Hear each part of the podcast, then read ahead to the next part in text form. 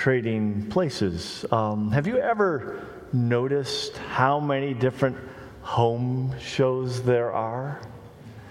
All the many different home shows. There's home shows, uh, simple do it yourself type things to make simple changes around your home, ways to do things real nice and, and change it dramatically with spending the least amount of money. Have you seen that? There's home shows where they do dramatic changes, where, where um, homes that are really dilapidated, you wonder if anybody would want to live there or whether, whether it's better to tear it down or remodel. You know, what, what, and they do these fantastic, new, beautiful renovations. You've seen those shows, yes? You here? Okay, I want to make sure you're still with me. All right.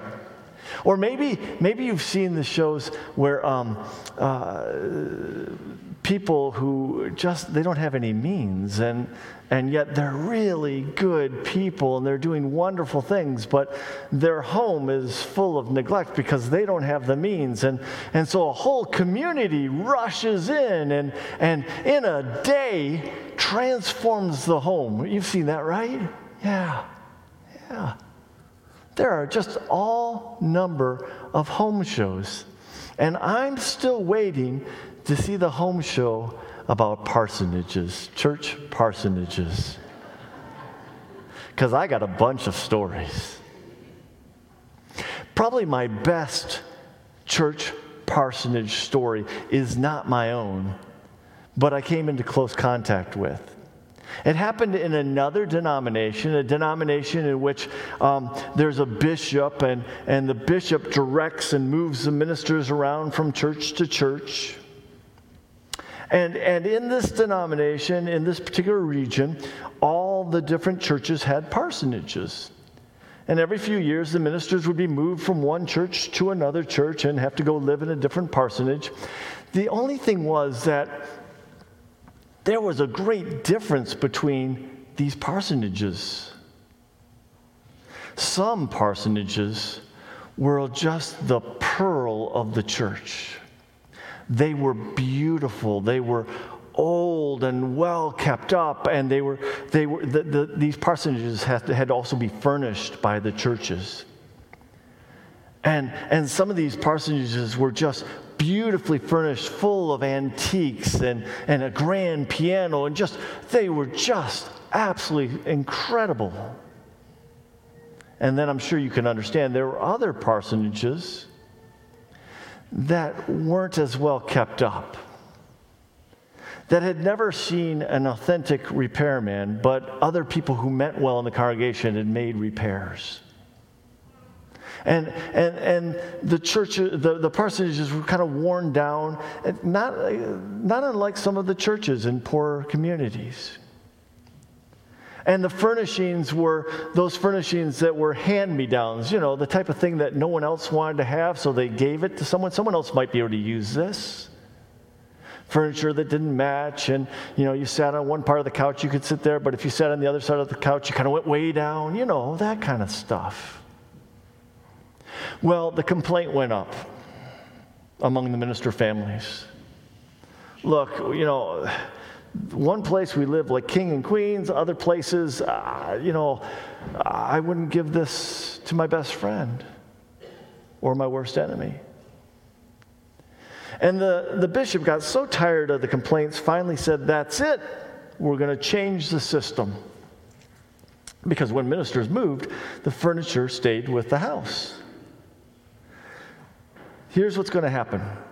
The next time I move everyone, the furniture, no matter what parsonage they're in, goes with the minister. Think about that. Those who were living like kings and queens suddenly had to take with them these, all these beautiful antiques and the grand pianos, and, and those who were living with the harvest gold and the avocado green and the stuff from the 60s suddenly had to move that with them as well. Now it wasn't the ministers who were complaining as much as it was the churches who were complaining. Wait a minute, you're taking the heirlooms that we put in the churches, uh, in the parsonages, you're taking those. What are you doing? And this big roar went up about what is this? What is this ruling that you've made? You're messing up our lives. You're messing up our system. You're messing up the way we live. What is this? This morning,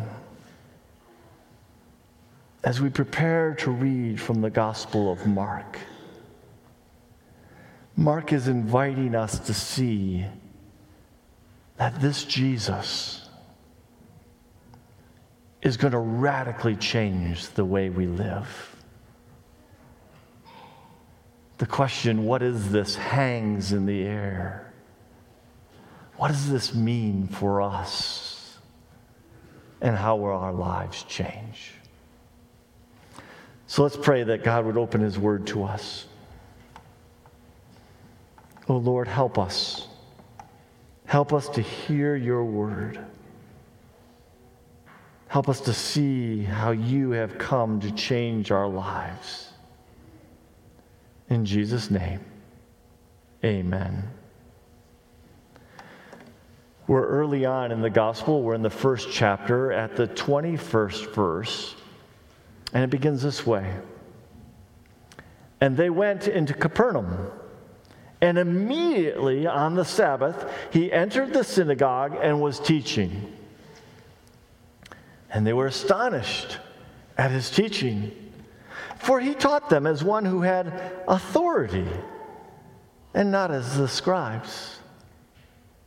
And immediately there was in their synagogue a man with an unclean spirit. And he cried out, What have you done? What have you to do with us, Jesus of Nazareth? Have you come to destroy us? I know who you are, the Holy One of God. But Jesus rebuked him, saying, Be silent and come out of him.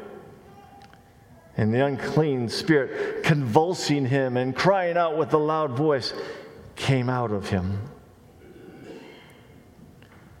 And they were all amazed. So that they were questioning among themselves, saying, What is this? A new teaching with authority he commands even the unclean spirits, and they obey him. And at once, his fame spread throughout all the surrounding region of Galilee. This is the word of the Lord. Thanks be to God. What is this? That question just kind of hangs in the air. That question that Mark likes to dangle, that was on the voice of all those who were gathered. He wants to dangle it before us to get us to think about what exactly is happening here and what does it mean for us. What is this? A new teaching and, and authority. What is this? Mark is the kind of gospel writer who likes to get to things right away. He doesn't dance around doing other things, he gets right to things, he goes directly to the situation. He might have more description. He might be longer than some of the other gospel writers in retelling a story, but he still goes directly to the point. Mark is one of those gospel writers who is quick to deliver. He doesn't start his gospel with the birth narratives like Matthew and Luke do. We don't hear about the shepherds or about the birth. We don't deal with any of that in Mark. He goes right away into what's happening and why it's important. Matter of fact, some like to talk about how he likes to use this word immediately. It's the Greek word euthos Take that slide back down, if you will, for a second. Immediately. It's a word that Mark uses over and over again. We have words that we do that with. You know, if, if you grew up in the 80s, you may remember uh, that uh, uh, people like to use words like, like. Remember that? I was like watching what was happening, like, and I saw like so many different cars, like, and they were going really fast, like, really fast. Like, we weren't able to slow down, they were going so fast. You, ever, you remember that? Yeah, kind of the, the Valley Girl. A terrible impression, I grant you, but you know, like, we, we still do it today. Um, uh, when, when people talk, they often will say, you know, you know, we were, we were driving, you know, and, and there were a lot of cars on the highway, you know, and, and you know, there were, sound familiar?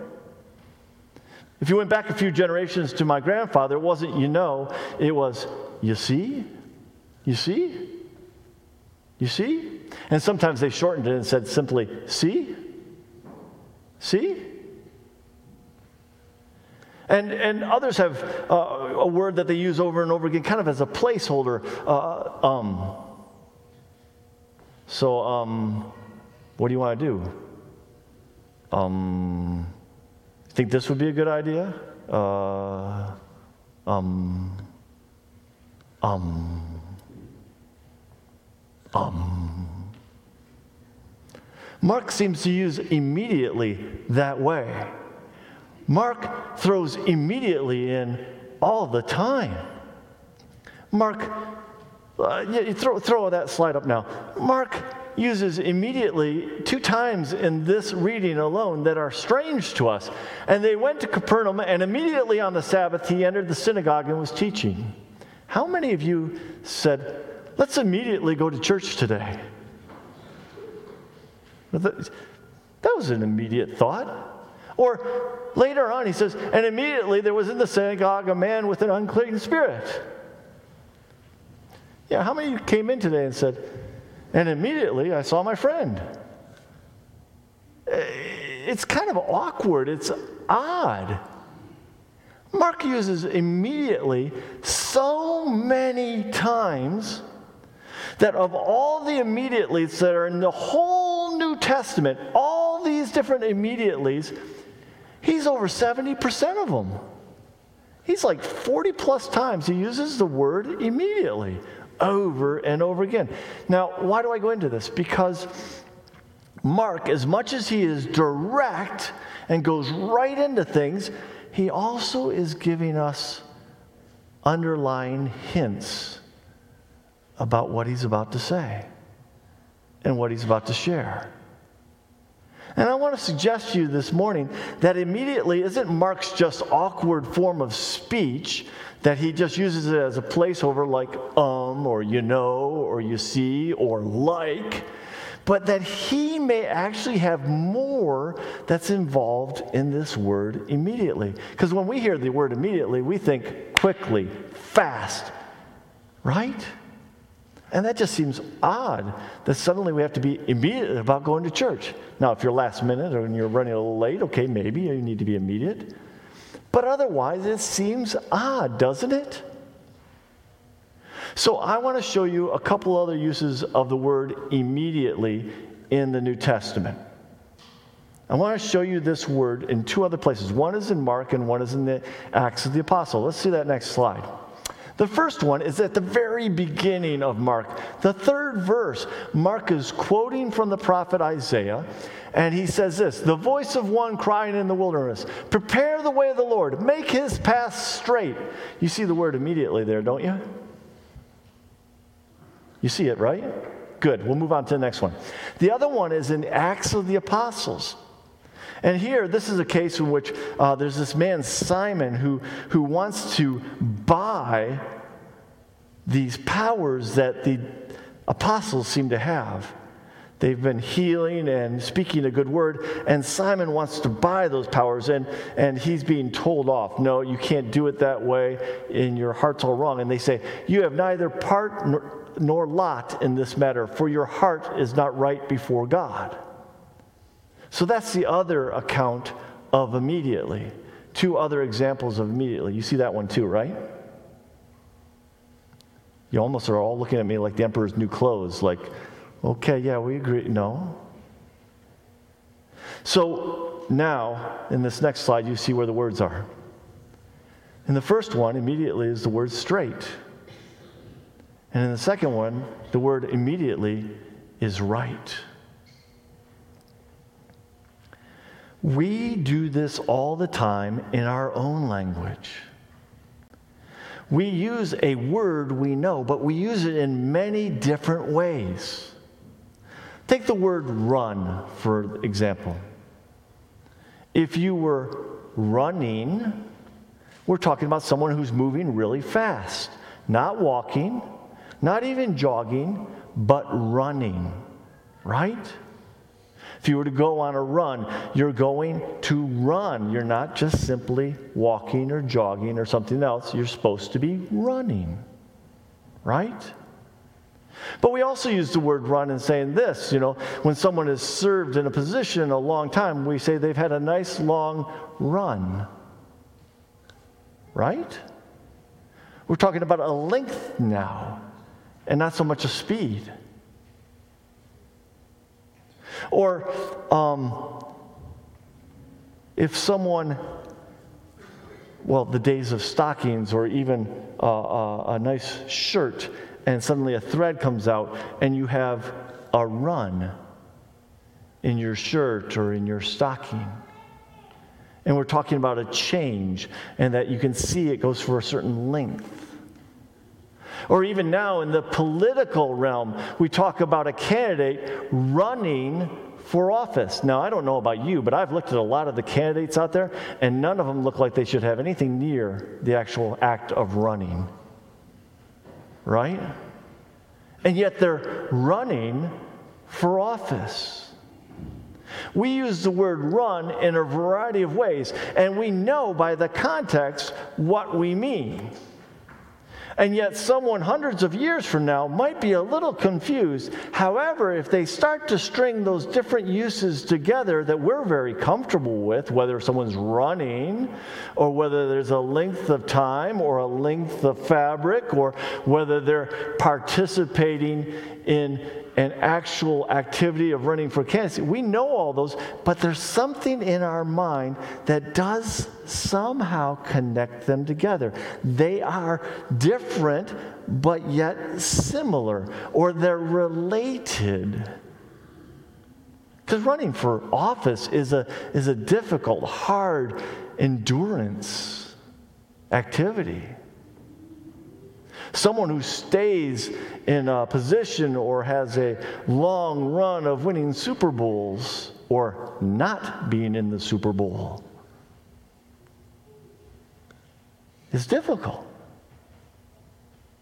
So when Mark uses the word immediately, it might help us to know that he's using it kind of as an adverb a lot of times, and more the base of the word has more to do with straight and right.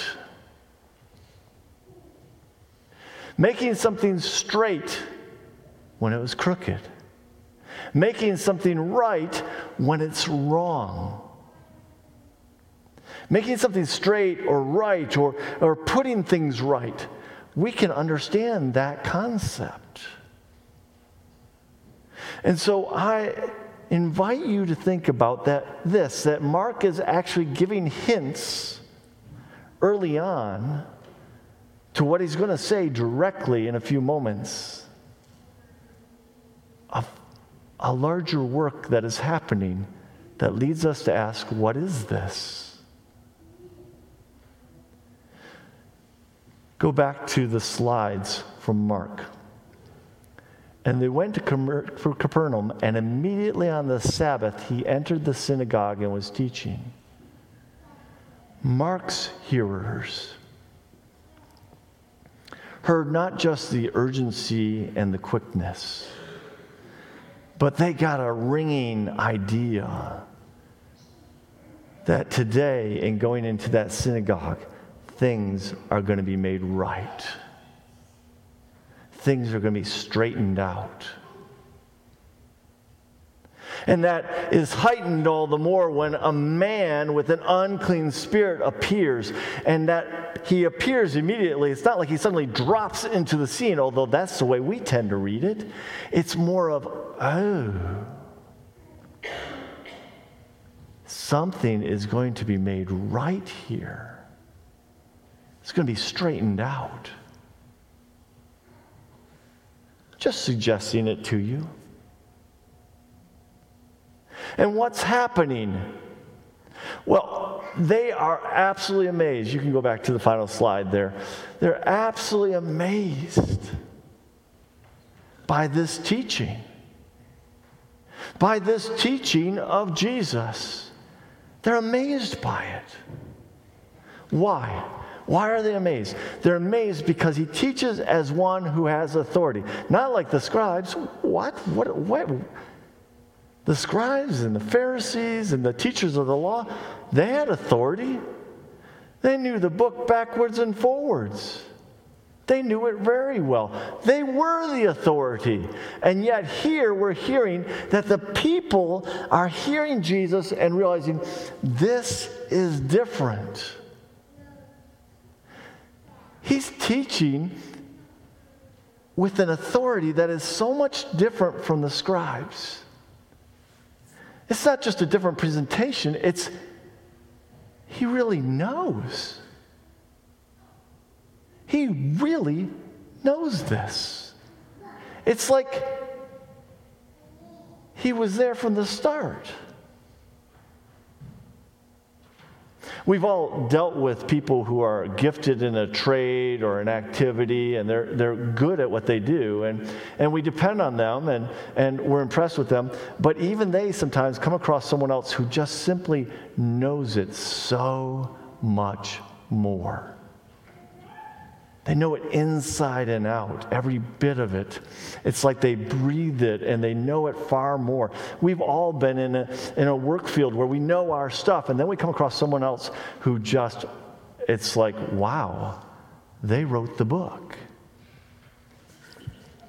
This next part I, I want to share with you, and I humbly share it with you. When I was first dating Suzanne, um, I didn't know the difference between a, a wrench and, and like a socket set. I, I didn't know.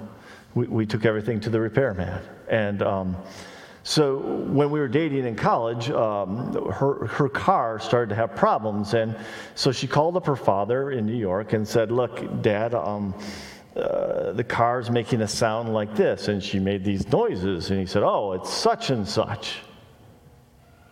And I thought, Well, that's kind of odd. He says, Take it to the local dealership and uh, tell them it's such and such, and they'll fix it. So I rode along with her, and we went to the dealership, and, and she went in, and far more confidence than I had, and said, you know, My car is doing such and such. I talked to my dad, he says it's this, and uh, that you can fix it. And they said, Okay, thank you very much. And they did the, what you would all expect, you know, yeah, we'll take a look at it. And they took a look at it, and they came back, and they said, uh, it's not that, it's this. This is what's actually your problem. This needs to be repaired. To which I thought, okay, cool, we're that much closer. To which my now wife, my wife, I'll just call my wife now rather than my girlfriend back then. Um, my wife says, no, it's not. My dad says it's this. And I'm thinking, who, what, what's this? You know? And, and, and, you know, the nice pat on the head to the nice young college student, no, dear, it's this, and we'll take care of it. Tell your dad it'll be okay. And she says, well, let me, can I call my dad? This is back when you had to go to the rotary phone and call again. And, and they said, well, sure. And so she called and she said, Dad, they, they're saying it's this. And he said, it's not. It's what I told you. Don't let them touch the car. To which I'm like, what in the world is all this? And she says, well, you can't touch the car. It's this. No, it's this. Let me talk. And so they, they talked to him, and uh, he said, no, it's not. It's this. Don't touch my car. And then let me talk to my daughter, and gets my wife back on the phone. You need to leave that place. And I'm like, this is crazy. These are the people who fix cars. They know what they're doing. And we're leaving because she's described a sound to you. You're 700 plus miles away, and you're saying it's X. So as we're getting in the car to leave, and I'm still trying, trying to wrap my head around all that's happened because, again, I don't know any better, the serviceman comes out to us and says, Don't go, don't go. Uh, we just got a call from corporate saying, We understand you have Mr. So and so's car there. You need to do what he told you to do. It turns out that when this corporation sometimes had problems with some of its engines, they would call him to help figure out what the problem was.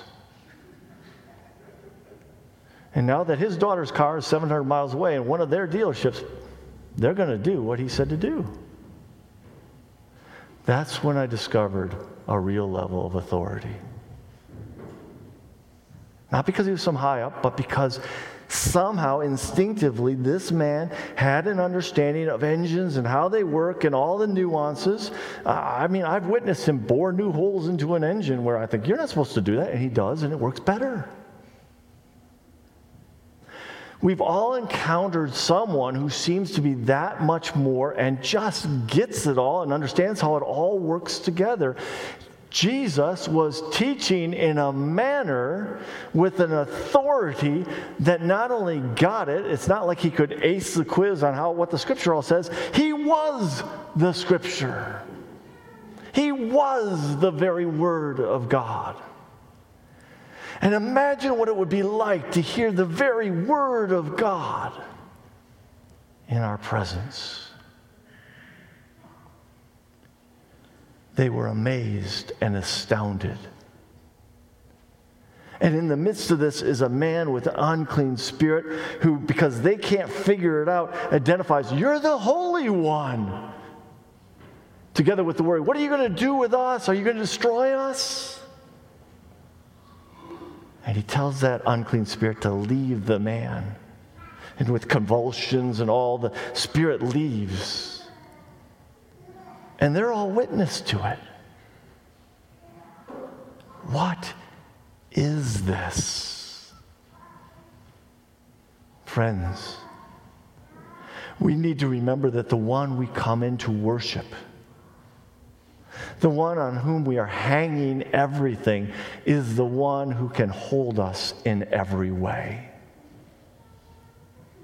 The one who can take our brokenness and make us whole.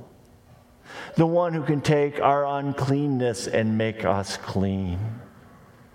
The one who can speak to us in a manner that no one else can and say to us, I love you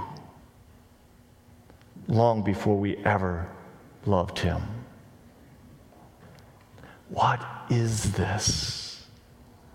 Is an invitation not just for ourselves to be reminded and recall how great and wonderful and all saving is our God, but it's an invitation to everyone else out there to come and taste and see that the Lord is good, that this is the one who can make us all whole. This is the one who can take whatever is crooked in us and make us straight. This is the one who can take whatever is broken in us, whatever is wrong, and make us right.